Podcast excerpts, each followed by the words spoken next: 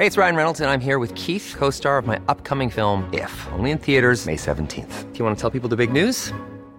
All right, I'll do it. Sign up now and you'll get unlimited for $15 a month in six months of Paramount Plus Essential Plan on us. Mintmobile.com slash switch. Upfront payment of $45 equivalent to $15 per month. Unlimited over 40 gigabytes per month. Face lower speeds. Videos at 480p. Active Mint customers by 531.24 get six months of Paramount Plus Essential Plan. Auto renews after six months. Offer ends May 31st, 2024. Separate Paramount Plus registration required. Terms and conditions apply if rated PG. Hello, ako po si Robbie Alampay, Puma Podcast. You're about to hear photojournalist Ezra Akayan talking about a photo he shot in a vaccination center in San Juan City back in June 2021. We're calling this series Beyond the Frame, where we talk to the men and women behind the camera about their stories on the field and the pictures that have lingered in their own minds. Here is Ezra Akayan's picture in a thousand words.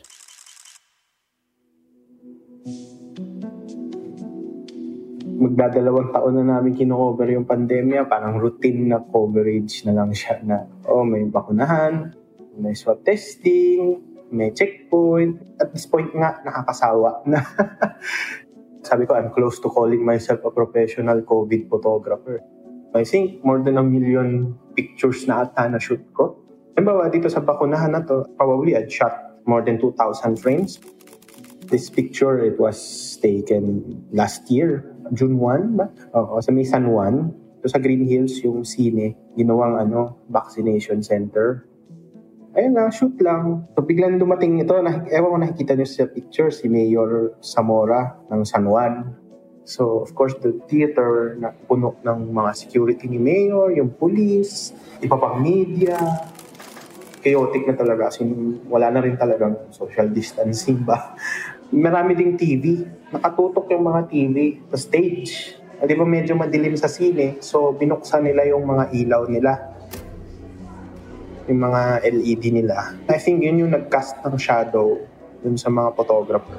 Kasi yung background din, yung background nung yung sa sine, yung screen ng sine.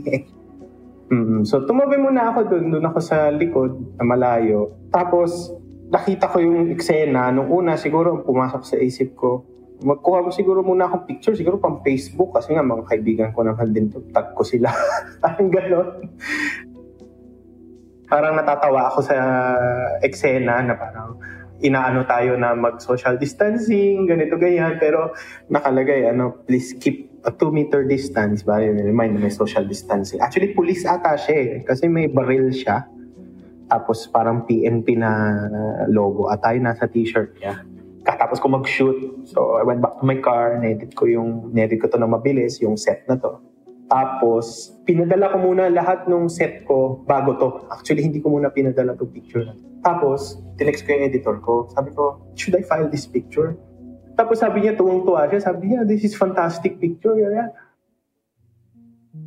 Medyo nag-viral din yung picture sa ano. May nag-post sa Reddit yung pangalan ng board kung saan siya nag-viral was called Accidental Renaissance. so parang nag-share kasi sila doon ng mga pictures na ng mga mukhang painting ng mga panahon ng Renaissance. Ganon. So the next day, lumabas sa Guardian, ano kung ano pa yung iba. Pero may ilan din gumamit ng picture. And eventually, like nito, no, tapos yung 2021, nasali pa siya sa Pictures of the Year ng Getty. Kasi yun, yun din yung point eh, hindi lang naman Pilipinas. We're all experiencing the same things around the world.